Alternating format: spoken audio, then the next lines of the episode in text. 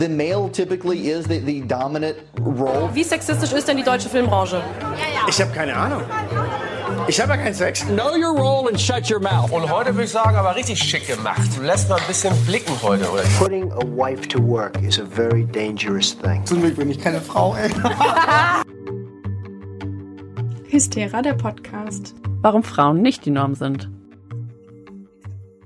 Hallo Hallo! und welcome back. Yes, ähm, es ist, es ist crazy.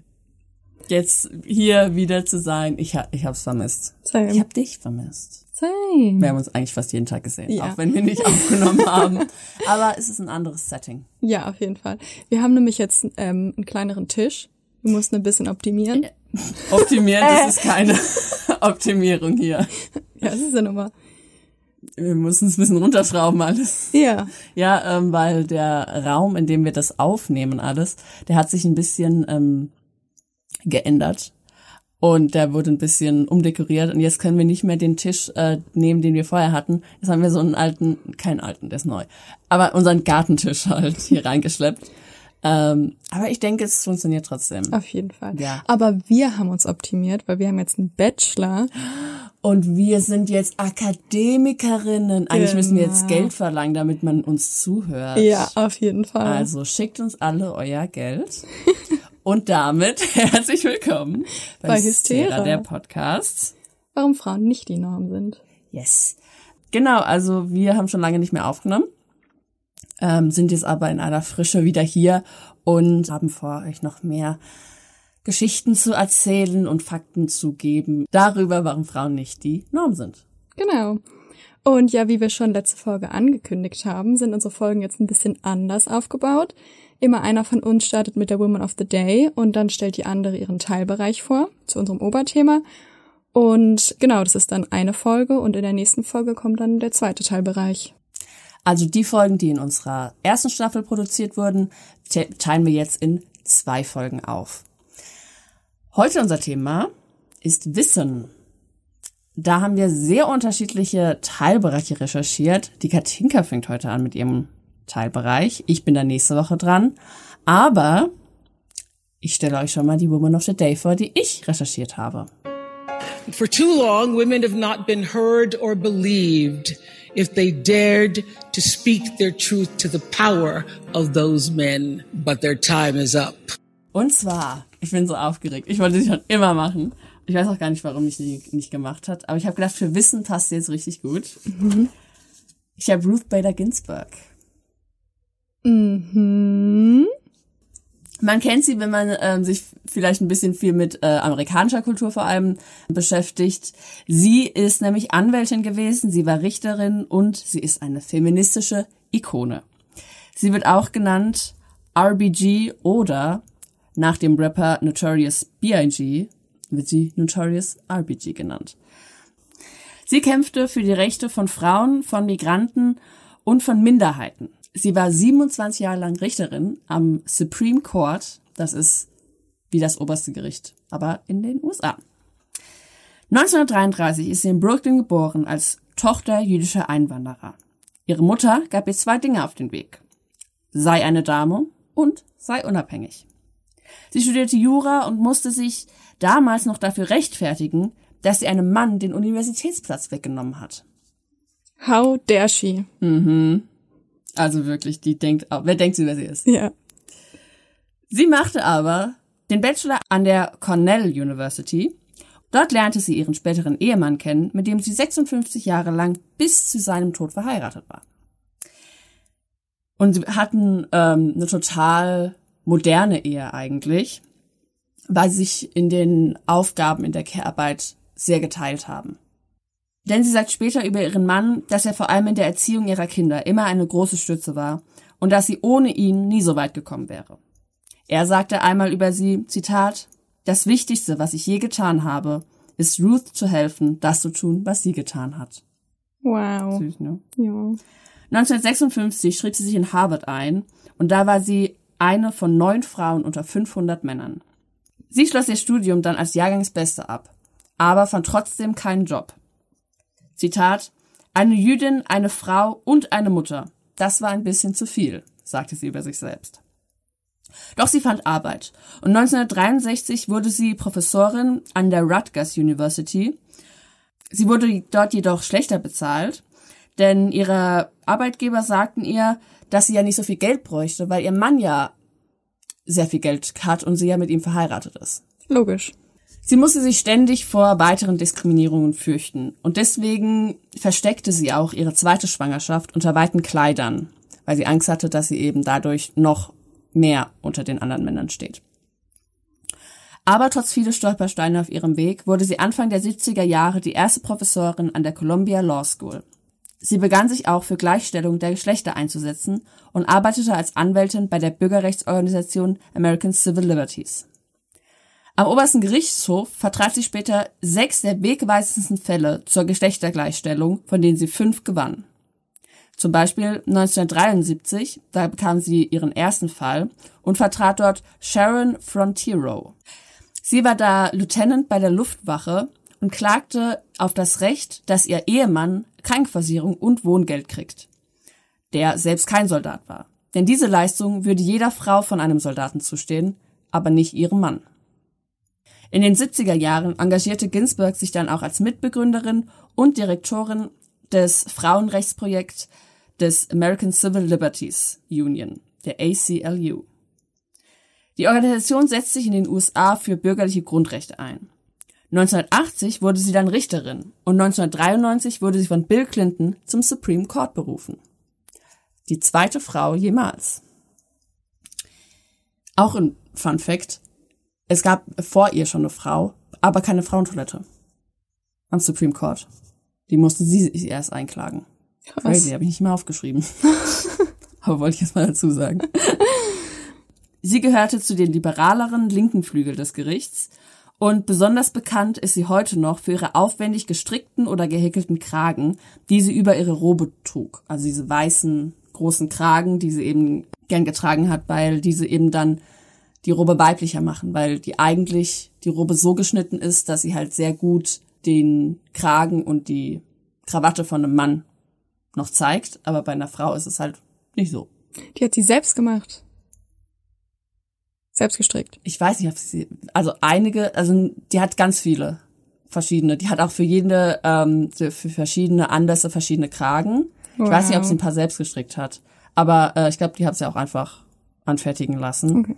Ähm, und so, wenn sie so besonders ähm, schlagfertig sein will, zieht sie einen bestimmten Kragen an. Das ist richtig cool.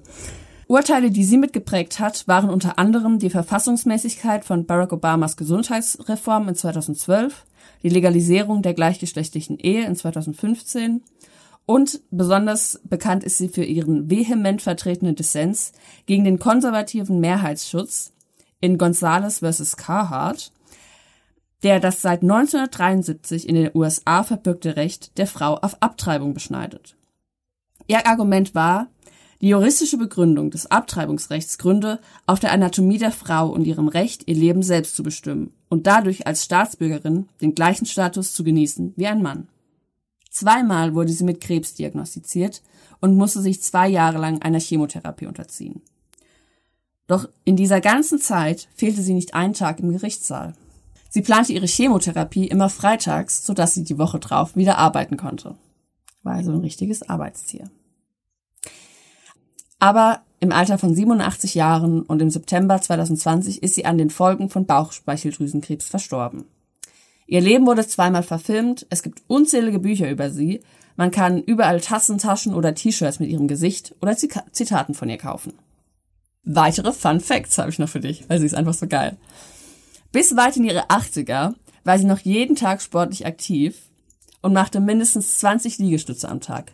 Es gibt ähm, von der Late Night Show mit Stephen Colbert, you know, gibt's ähm, auch einen Film, wie sie und Stephen Colbert zusammen ähm, trainieren. Und sie hat ihn richtig abgehängt. Krass. Mit irgendwie 85. Ähm, und es wurde sogar ein Buch zu ihrer Workout-Routine veröffentlicht. Finde ich so geil.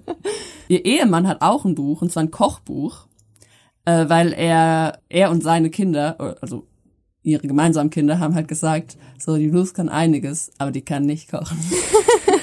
Und er war halt ein sehr ähm, begabter und leidenschaftlicher Koch und deswegen gab es nach seinem Tod ein Kochbuch mit seinen liebsten Rezepten.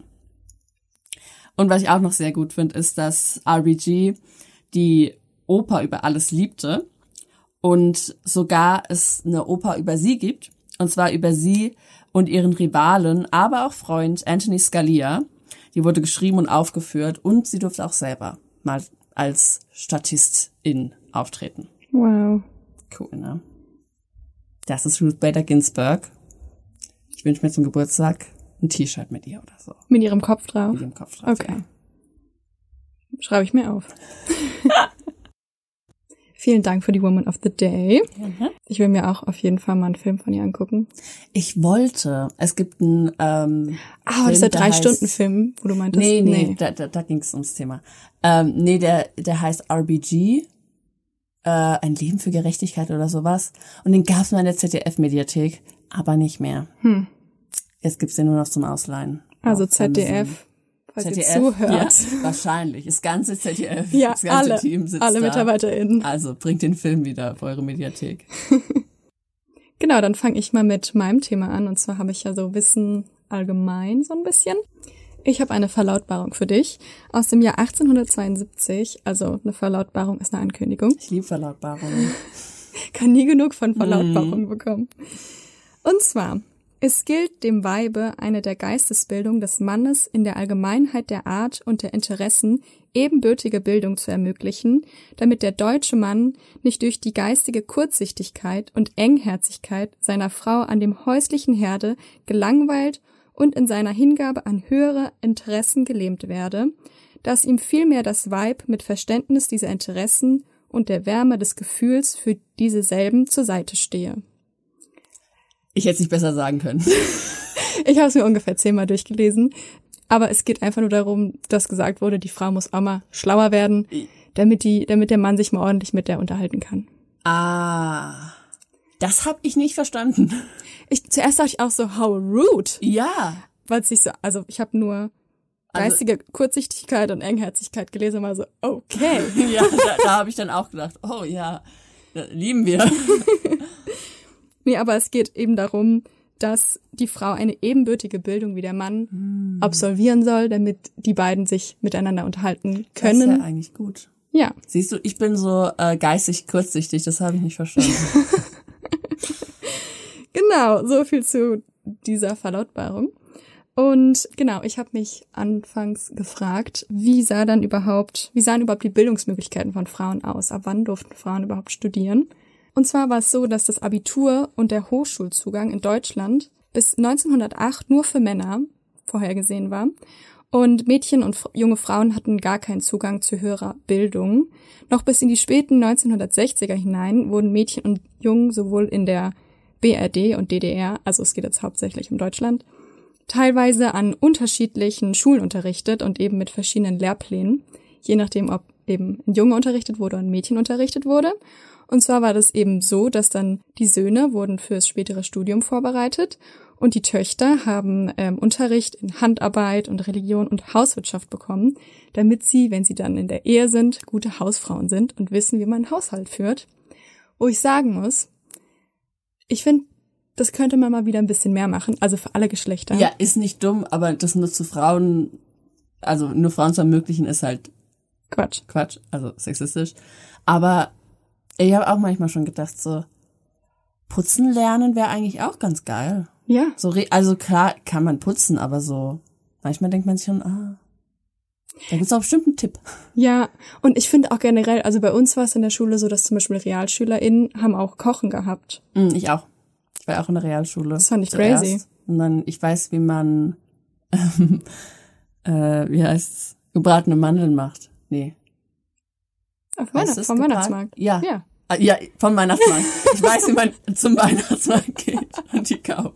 Gebrannte Mandeln. Gebrannte Mandeln. Genau, okay. Nicht Ja. gebraten, ja. Nee, gebrannte Mandeln. Ich, siehst du, ich weiß nicht mehr, wie es heißt. Ich habe es auch wieder vergessen, wie es wie es geht. Ja, auf jeden Fall war das früher eben so, dass der Unterricht da sehr getrennt war und eben unterschiedliche Lehrpläne vorherrschten. Und erst gegen Ende des 19. Jahrhunderts wurde dann durch die Frauenbewegung den Frauen ermöglicht, eine höhere Bildung zu bekommen, also zu studieren. Dann sind sogenannte Gymnasialkurse für Mädchen entstanden. Und das Frauenstudium wurde deutschlandweit erst nach dem Ersten Weltkrieg eingeführt.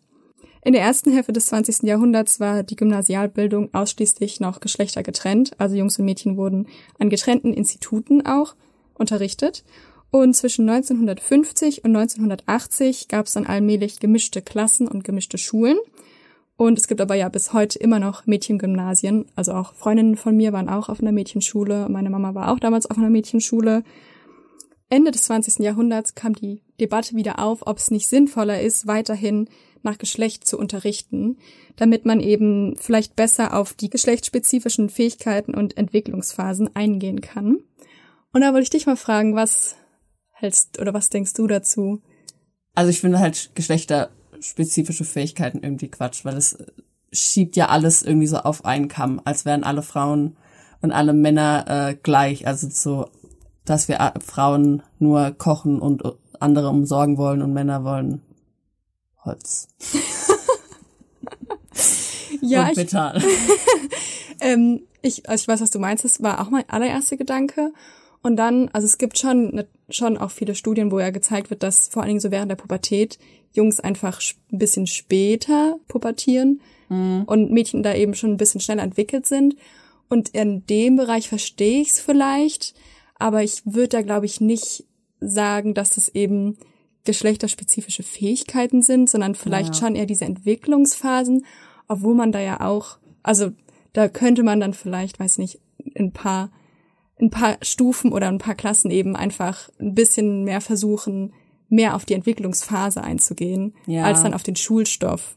So irgendwie vielleicht eher, weil so in der achten, neunten Klasse, da sind sowieso alle am Pubertieren und da ja. kann man nicht viel mit denen anfangen. Keine ja, Ahnung, ist ein schweres was Thema. in der achten, neunten Klasse gemacht hast, gesagt. Aber nee, ich finde es halt Quatsch, so auf die Geschlechter zu, ja, zu, so krass zu achten und auch, es macht ja irgendwie einen Unterschied zwischen, zwischen Geschlechtern und ob der, also bei wem der jetzt positiv ausfällt, weiß man ja gar nicht, also ist ja gar nicht klar. Aber nee, ich glaube nicht, dass es vorteilhaft wäre. Aber es ist ja in Ordnung, wenn man sich irgendwie noch entscheiden kann, irgendwie auf ein Mädchengymnasium, wenn man da lieber hin will. 1965 haben fast noch doppelt so viele Jungs wie Mädchen Abitur gemacht und schon zehn Jahre später, also 1975, waren die Mädchen bereits genauso oft am Gymnasium wie Jungs auch. Mittlerweile ist es so, dass sogar deutlich häufiger Mädchen die allgemeine Hochschulreife erlangen. Im Jahr 2018 haben circa 154.000 Schülerinnen und nur 128.000 Schüler Abitur gemacht. Mittlerweile ist es eben angesichts dieser aktuellen Zahlen so, dass wenn man über Geschlechterungleichheiten in der Bildung spricht, dass man eher davon spricht, dass es eine mögliche Benachteiligung von Jungs geben könnte und nicht mehr bei den Mädchen, mhm. weil Mädchen eben öfter Abi machen. Und dann ist aber natürlich die Frage, wenn Mädchen in der Schule bessere Noten machen und auch öfter einen besseren Abschluss machen als Jungs, warum gibt's immer noch so viel Benachteiligung von Frauen in der Arbeitswelt? Und eben obwohl Mädchen und junge Frauen im Bildungssystem besser abschneiden als Männer, verdienen Frauen oft auch noch weniger Geld als Männer. Und das kann zum einen aufgrund des Einflusses von Geschlechtsstereotypen, wie du schon gesagt hast, Mädchen kochen gerne und Jungs wollen Holz. ähm, kann es eben so sein, dass Mädchen oder Jungs eher dazu tendieren zu berufen oder sich für Berufe zu entscheiden oder zu interessieren, die eben ihrem eigenen Geschlecht passen, also wo ihnen gesagt wird, das würde zum Geschlecht passen. Und so ist es eben so, dass Frauen dann oft eben weibliche Berufe anstreben, wie in der Pflege, Erziehung, Lehramt oder Dienstleistungen, und Jungs doch eher dazu tendieren, typisch männliche Berufe zu machen, wie Technik, Management, Wissenschaft oder Handwerk. Und das geringere Einkommen von Frauen kann auch noch daran liegen, dass Frauen eben, wenn sie Kinder bekommen, ihre Erwerbstätigkeit vorübergehend oder auch dauerhaft reduzieren. Es ist nämlich immer noch so, dass nur 20 Prozent der Frauen, die Kinder haben, die unter sechs Jahre alt sind, wieder Vollzeit arbeiten, wozu hingegen 87 Prozent der Männer, die so junge Kinder haben, wieder Vollzeit arbeiten. Krass. Also schon noch ein sehr großer Unterschied. Mhm. Ein weiterer Grund dafür, und den fand ich nämlich sehr interessant, ist, dass Frauen viel häufiger als Männer in Jobs tätig sind, für die sie überqualifiziert sind. Jahrelang wurde gesagt, dass ein Grund dafür wäre das Imposter-Syndrom. Hast du davon schon mal gehört? Mhm. Aber erklär's trotzdem nochmal. Und deswegen eine kurze Fun Fact Time. Der Begriff Imposter-Syndrom oder Phänomen heißt im Deutschen Hochstapler-Syndrom und wurde erstmals 1978 in einem Artikel von Pauline Clancy und Susan Immes eingeführt. Und die haben nämlich beobachtet, dass sehr viele erfolgreiche Frauen, auch wenn sie super gute Leistungen und einen herausragenden akademischen Bildungsgrad haben, immer noch dachten, dass sie für den Job nicht geeignet wären. Oder sich selbst irgendwie halt wie als hätten sie sich halt so eingeschlichen und können mhm. das eigentlich gar nicht. Und äh, sie hatten bis jetzt irgendwie jedem in ihrem Umfeld getäuscht und dass sie gar nicht schlau sind und sich halt eben einfach so, ja, wie so ein Hochstapler, wie Hochstaplerinnen fühlen. Mhm. Das Fazit dann dieser Studie, die die beiden aufgestellt haben, war, dass es eben super viele Programme und Initiativen dafür gab, wie man Frauen helfen möchte, dieses Imposter-Syndrom zu überwinden. Und ja, also wie ich schon gesagt habe, ursprünglich wurde eben gesagt, dass es nur Frauen betrifft, aber andere Studien, also aktuellere Studien haben gezeigt, dass Männer wie Frauen genau gleich doll von diesem Syndrom betroffen sind. Der Unterschied zu den Männern, die eben oft weiß sind, ist eben, dass sie dieses Gefühl des Zweifels, dass sie eben Imposter sind, relativ schnell verlieren, weil ihre Arbeit und Intelligenz über die Zeit sehr oft oder sehr viel häufiger als bei Frauen bestätigt wird und es liegt zum einen daran, dass sie eben sehr oft Vorbilder finden, mhm. die eben genauso sind wie sie und den gleichen Bildungsweg wie sie eingeschlagen haben und die gleiche Position wie sie einnehmen. Und deswegen merken sie dann ganz oft, ah, nee, ich passe hier schon rein, weil ich weiß genauso viel wie die andere Person, die genau in dem gleichen Beruf ist wie ich und das ist auch ein weißer Mann und deswegen muss ich hier gut reinpassen. Und das gibt's eben bei Frauen nicht so häufig wie bei Männern. Frauen erleben da eher so das Gegenteil.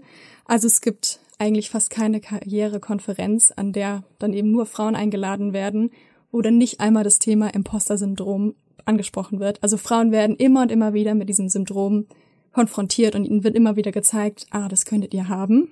Mhm. Und dann denken eben viele Frauen, dass sie das auch haben. Aber eigentlich ist es eben ein sehr universelles Gefühl, einfach so die Angst, nicht gut genug in dem zu sein, was man macht. Und das hat jeder also haben circa 70 Prozent der Menschen einmal in ihrem Leben dieses Gefühl, eigentlich Imposter zu sein, also ein Hochstapler zu sein. Ich hatte das auch, ähm, als, als ich angenommen wurde an der Uni. Also das ist, also bei unserem Studiengang ist es ja so, dass man eine Mappe machen muss und eine Eignungsprüfung bestehen muss und dann man angenommen wird, wenn man das gut macht. Und es wurden ja 40 Leute etwa angenommen. Weißt du, wie viele sich beworben haben? Ich glaube 120. Waren aber bei der Eignungsprüfung oder waren, haben Mappen abgegeben? Ich glaube bei der Eignungsprüfung. Ja, okay, und dann haben wahrscheinlich halt noch sehr viel mehr Ab Mappen abgegeben. Ja. Ähm, aber da habe ich dann auch gedacht, ich bin halt angenommen worden an der Uni, auf die ich halt gern gehen wollte und das kann ja irgendwie nicht richtig sein. Das war bestimmt ein sehr schlechter Jahrgang und ich bin da gerade so reingerutscht. Und da habe ich mir auch nicht so, ja, das, das irgendwie zugestanden, dass ich halt eine Begabung habe und jeder, der das machen will, braucht halt eine gewisse Begabung und äh, das war auch irgendwie schwer, das dann zu akzeptieren. Ja.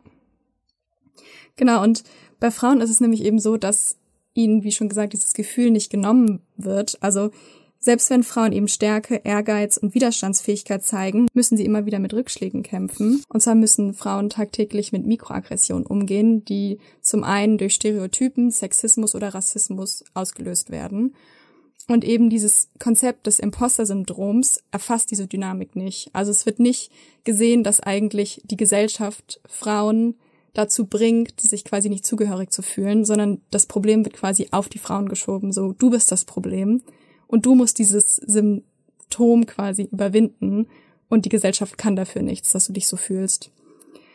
Frauen, die davon sehr stark betroffen sind, sind Women of Color, da sie eben sehr selten Vorbilder, die in der gleichen Position wie sie sind, tätig sind und deswegen noch mehr damit kämpfen müssen und auch noch mehr eben, weil sie mit Rassismus auch umgehen müssen, noch mehr mit diesem Imposter-Syndrom, das angebliche Imposter-Syndrom zu kämpfen haben. Mhm. Genau, das eigentliche Problem im System ist eben diese Diskriminierung oder dieser Machtmissbrauch von verschiedenen Leuten. Und dann eine kurze, das musste ich googeln.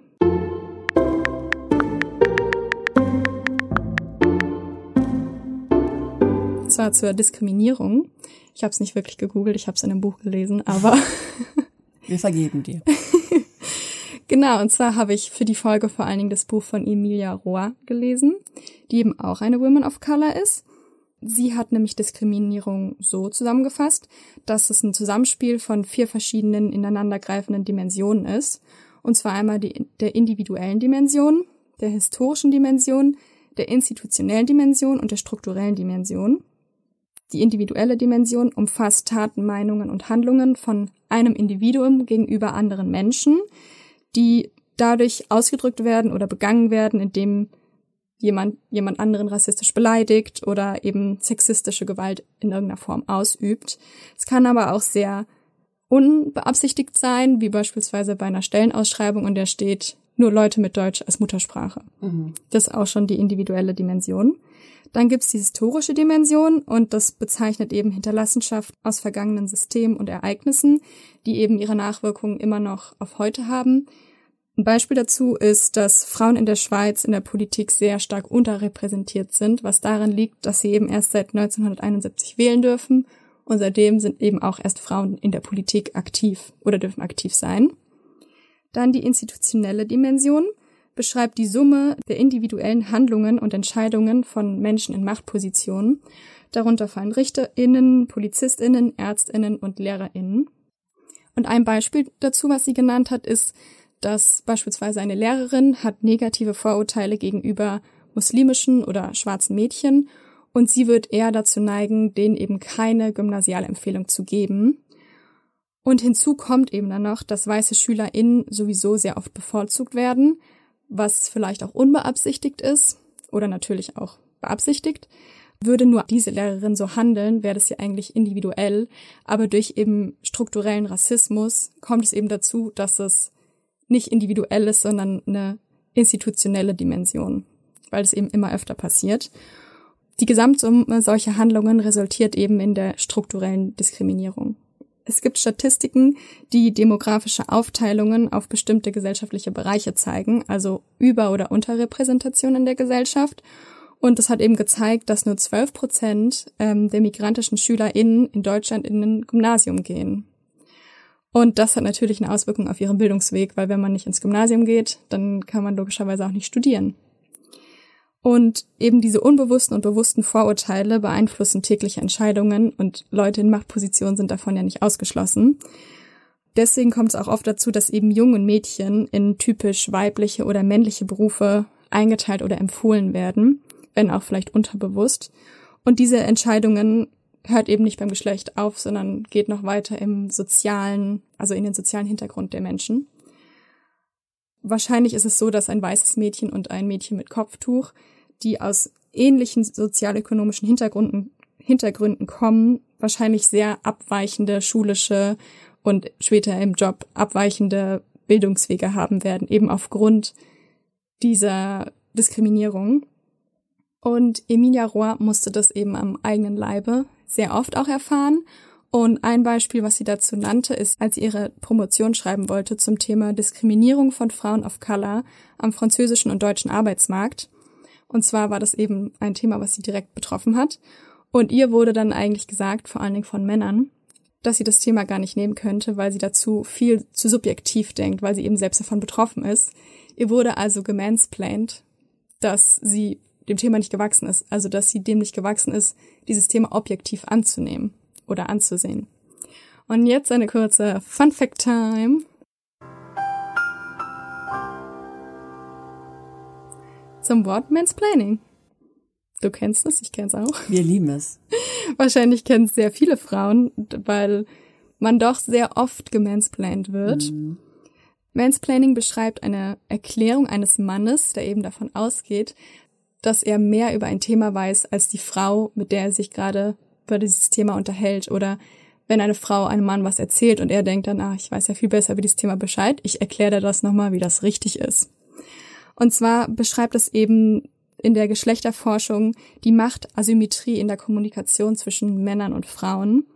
Und diese inhaltliche Grundlage für die Wortneuschöpfung kam aus dem Essay der US-Amerikanerin und Publizistin Rebecca Solnit von 2008.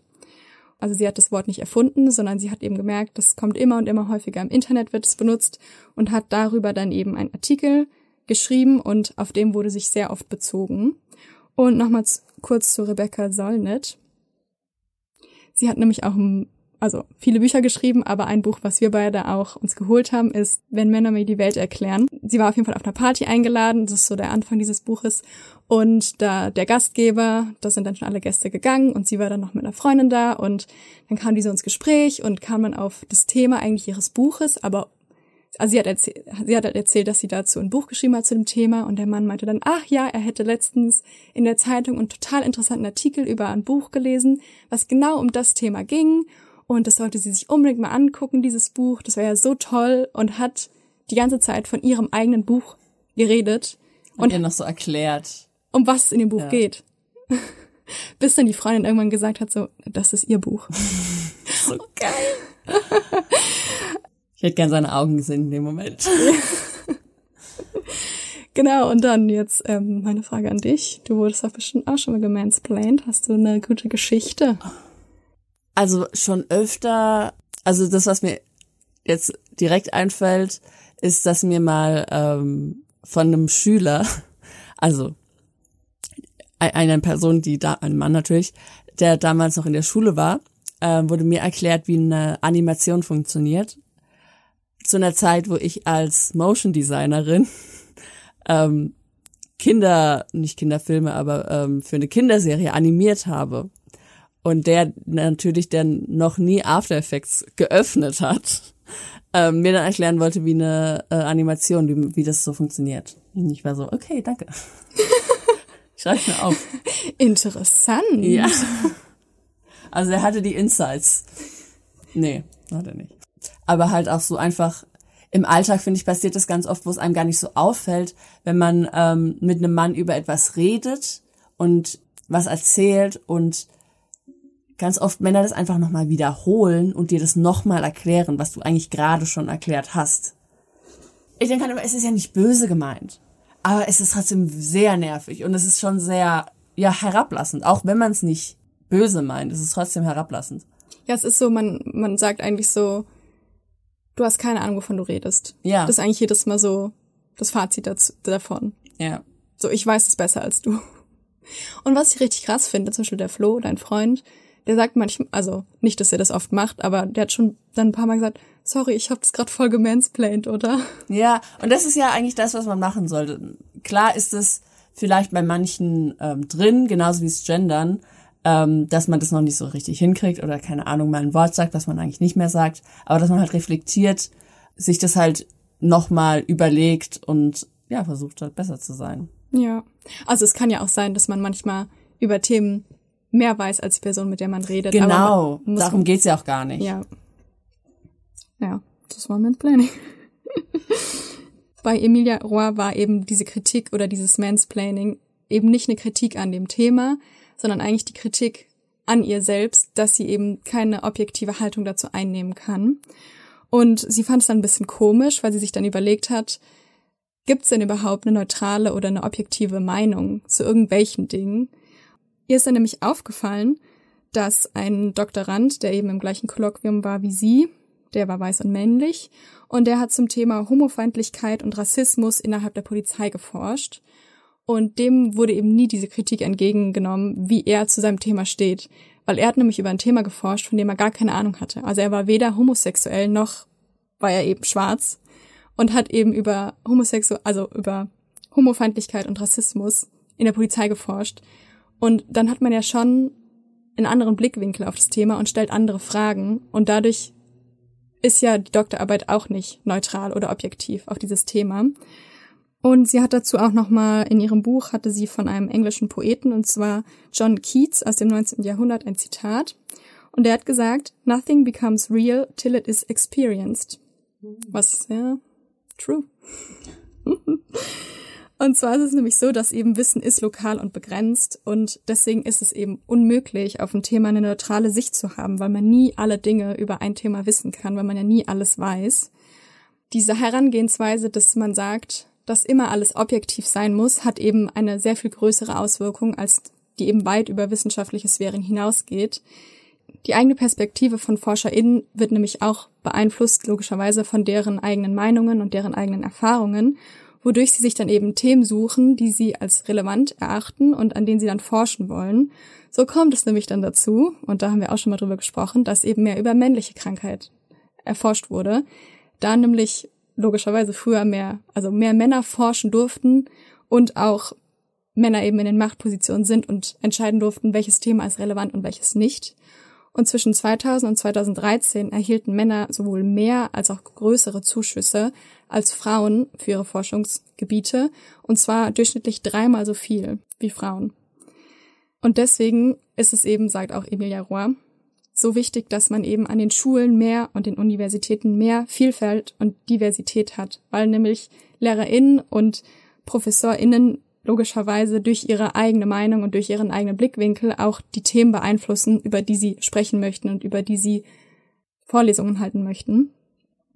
Und ein weiterer Punkt, weswegen es so wichtig ist, Diversität an Schulen und Unis zu haben, ist, dass ProfessorInnen und Lehrerinnen auch als Vorbilder fungieren und wenn eben SchülerInnen dann jemanden sehen, mit dem sie sich identifizieren können, dann fühlen sie sich auch selbst gehört und gesehen und können sich viel besser mit dieser Person identifizieren und finden da eben ein Vorbild. Deswegen sollte man, anstatt diese unbedingte Objektivität und Neutralität anzustreben, viel mehr nach Vielfalt und Flexibilität und Offenheit streben, damit eben dieses globale Wissen, was verbreitet wird, eben nicht nur westlich, männlich und weiß ist, sondern dass man eben ein viel, viel größeres Spektrum an Bildung bekommen kann. Und jetzt zum Thema Schule. Und da wollte ich dich nämlich fragen, was hast du denn so in der Schule gelesen? Gelesen? Gelesen, welche Bücher? Ähm, Effi Briest, Faust 1, habe ich geliebt. Dieser Bahnhofswärter. Wie ist denn der nochmal? Ah ja, ich weiß, wen du meinst. Ähm, War kein Bahnhofswärter. ist nicht einfach der Wärter? Nee, nee, Nee. nee. Das ist auch ein Name. Ich- das ist ein ganz kurzes Buch, das hat mir Die, so die Leiden des jungen Wärters. Nee. Ja, also es gibt's auch, aber das habe ich nicht gelesen. Moment, mir fällt's wieder ein. Also ich habe ähm, beispielsweise haben wir, ich bin mir manchmal nicht ganz sicher, ob ich das mit den Büchern von meinem Bruder verwechsel, weil ich habe mit seinen Abi-Sachen zum Teil gelernt. Ich meine, wir hätten Emilia Galotti gelesen. Wir auch, stimmt. Ja. Wir auch. Und eben auch Faust und äh, die Leiden des jungen Wärter und der Schimmelreiter und das Parfüm. Genau, und dann jetzt nämlich meine andere Frage an dich. Äh, weißt du denn, von wem diese Bücher alle geschrieben wurden? Boys. Kannst du dich noch an ein Buch erinnern, was von einer Frau geschrieben wurde, das du gelesen hast? Also generell, was ich gelesen habe? Nee, nee, in der In der Schule. Schule, nee, ke- keins, glaube ich. Also wir haben eben Bücher von Lessing gelesen, von Goethe, von und von Süßkind und von Kafka. Und ja, das sind eben alles Männer. In den Stücken gibt's natürlich auch Frauen, über die geschrieben wird. Und das sind dann eben die einzigen Frauen, mit denen wir, aber auch viele andere Schülerinnen in ihrer Schullaufbahn konfrontiert wurden. Also es sind so die einzigen Frauen, mit denen man sich auseinandergesetzt hat. Und da kann man eigentlich zusammenfassend sagen, das ist eine ganze Reihe von sehr passiver Frauen gewesen in den Büchern, bei denen eben nur die Reinheit um den Körper im Mittelpunkt stand. Und sie dienten oft nur als Opferrolle oder Hilfsrolle und wurden logischerweise immer aus der männlichen Perspektive geschrieben. Also immer der Schriftsteller hat dann natürlich über diese Frauen geschrieben. Um da ein Beispiel zu nennen, Goethes Gretchen beispielsweise wird ja von Faust ausgenutzt und geschwängert und dann fallen gelassen.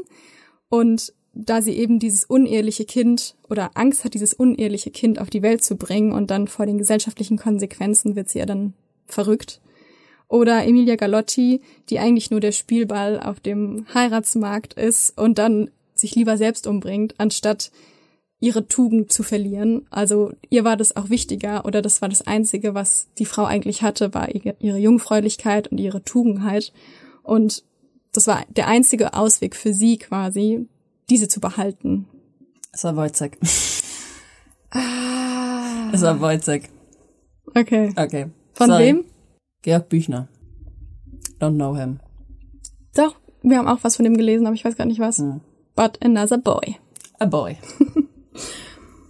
Und nach diesen Büchern habe ich mich nämlich gefragt, wer entscheidet eigentlich, was wissenswert ist oder wie oft wird eigentlich angepasst, was in der Schule gelesen wird oder was zu unserer Kultur oder Bildung oder Allgemeinbildung dazugehören soll. Und ich habe da eigentlich nicht so richtig was gefunden. Also da stand jetzt nicht, wer das immer festlegt. Aber in Deutschland ist es zumindest so, dass jedes Land es selbst entscheidet, was gelesen werden soll in der Schule und was nicht. Und die Lehrpläne werden auch nicht in bestimmten Abständen angepasst, sondern da wird auch eben geguckt, okay, wann muss man da mal wieder was anpassen. Und beispielsweise in Berlin und Brandenburg wurde es das letzte Mal im Jahr 2017, 2018 angepasst. Und in der Abiturleseliste des hessischen Kultusministeriums standen 18 Titel für Deutsch, Englisch, Französisch und Spanisch.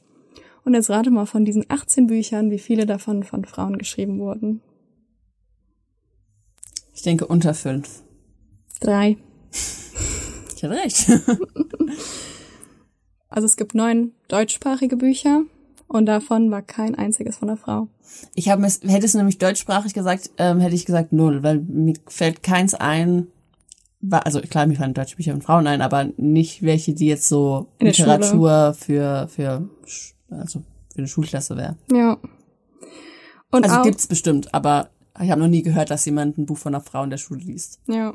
Und auch in Leistungskursen, wo eben nochmal eine sehr viel größere Literaturliste oder eine größere Belesenheit vorausgesetzt wird, ist es so, dass zusätzlich werden noch zwei weitere männliche Autoren empfohlen, und zwar Brecht und Süßkind. Und das spiegelt sich eben auch im in den Nobelpreisen wieder. Seit 1901 haben 99 Männer und nur 14 Frauen den Nobelpreis für Literatur erhalten. Und das Problem ist nämlich, dass es oft so ist, sobald eben eine Frau ein Buch geschrieben hat oder ein Buch schreibt, wird es oft als Frauenliteratur abgetan. Also es wird eben zum einen gesagt, dass es ähm, Frauen schreiben nur Bücher für Frauen und das wird eigentlich so ein bisschen gesagt, es ist nicht so wichtig. Also es ist so ein bisschen ja. so ein negativer Stempel, das ist Frauenliteratur. Aber es ist ja auch bei ganz vielen Sachen so, wenn zwei Frauen einen Podcast haben, ist es ja auch ein Podcast für Frauen. Oder wenn, wenn eine YouTuberin Videos macht, dann macht die ja auch nur Videos für Frauen und nicht für Männer. Und dann ist es eher so ein, dann ist es Männern eher peinlich, wenn ja. man dann ähm, den Podcast von zwei Frauen hört, obwohl es, keine Ahnung, ganz normaler Podcast ist. Ja. Und so ist es dann eben bei den Büchern so. Also es ist dann immer so, die männlichen oder die Bücher von männlichen Autoren sind dann so die Norm und die sind so Bildungsstandard oder Basiswissen, was man haben muss. Und alle Bücher, die dann von Frauen geschrieben sind, sind dann eben ja speziell für Frauen. Die kann man dann ja lesen, wenn man da mal Lust zu hat. Ähm, genau. Und die Werke von Männern sind dann eben oft objektiv und neutral und von den Frauen dann eben nicht. Ich finde, dass so die Bücher, die so quasi so als Klassiker angesehen werden. Also ich finde jetzt nicht, dass man sagen muss, niemand darf mehr jemals in der Schule Faust lesen. Und also ich weiß noch, wir haben auch so über die Rolle von Gretchen logischerweise gesprochen. Aber ich finde, man kann da schon ein bisschen progressiver noch drüber sprechen, wie Frauen damals eigentlich gesehen wurden. Mhm. Also ich finde nicht, dass man da dann die Bücher einfach von der Liste nehmen muss. Die sind ja auch zum Teil, also das Parfüm fand ich richtig cool. Aber da geht's ja, also sind ja Frauen auch nur eine Randerscheinung. Aber ich finde, da müsste man einfach irgendwie noch ein bisschen anders drüber reden. Mhm. Was denkst du? Ja, also auf jeden Fall würde ich auch nicht ähm, irgendwie sagen, streicht alle ähm, Bücher, die, die wir seit Jahren gelesen haben. Klar, es ist wertvolle Literatur, ähm, die man gelesen haben sollte, aber ich finde es halt einfach schade, weil es natürlich auch wieder so ein, so ein Bild ähm, vermittelt an, an junge Mädchen, dass es halt, okay, ich lese nur Bücher von Männern. Das gibt mir kein Vorbild, dass ich vielleicht auch mal ein Buch schreiben könnte. Ja. Und ich finde eben auch, es ist super wichtig, dass man auch einfach zusätzlich zu den Männerbüchern eben auch Bücher von Frauen in der Schule lesen sollte. Ja. Um da ein paar Autorinnen zu nennen. Ähm, Marie-Louise Feisler oder Sibylle Berg, Julia Frank oder Miriam Pressler. Und ein Problem, was da eben noch weiter aufkommt, ist, dass wie schon gesagt, dann die Vorbilder für Frauen fehlen. Also das hast du ja auch gerade gesagt. Mädchen finden dann eben kein Vorbild und kommen dann eben seltener auf die Idee, ach, dann schreibe ich auch mal ein Buch oder werde auch mal Autorin. Und das ist dann eben oft so, dann, wenn man Autorin ist, ist man eben eine Autorin für Frauen. Mhm. Was ja nicht schlecht ist, aber es wird als schlecht abgetan.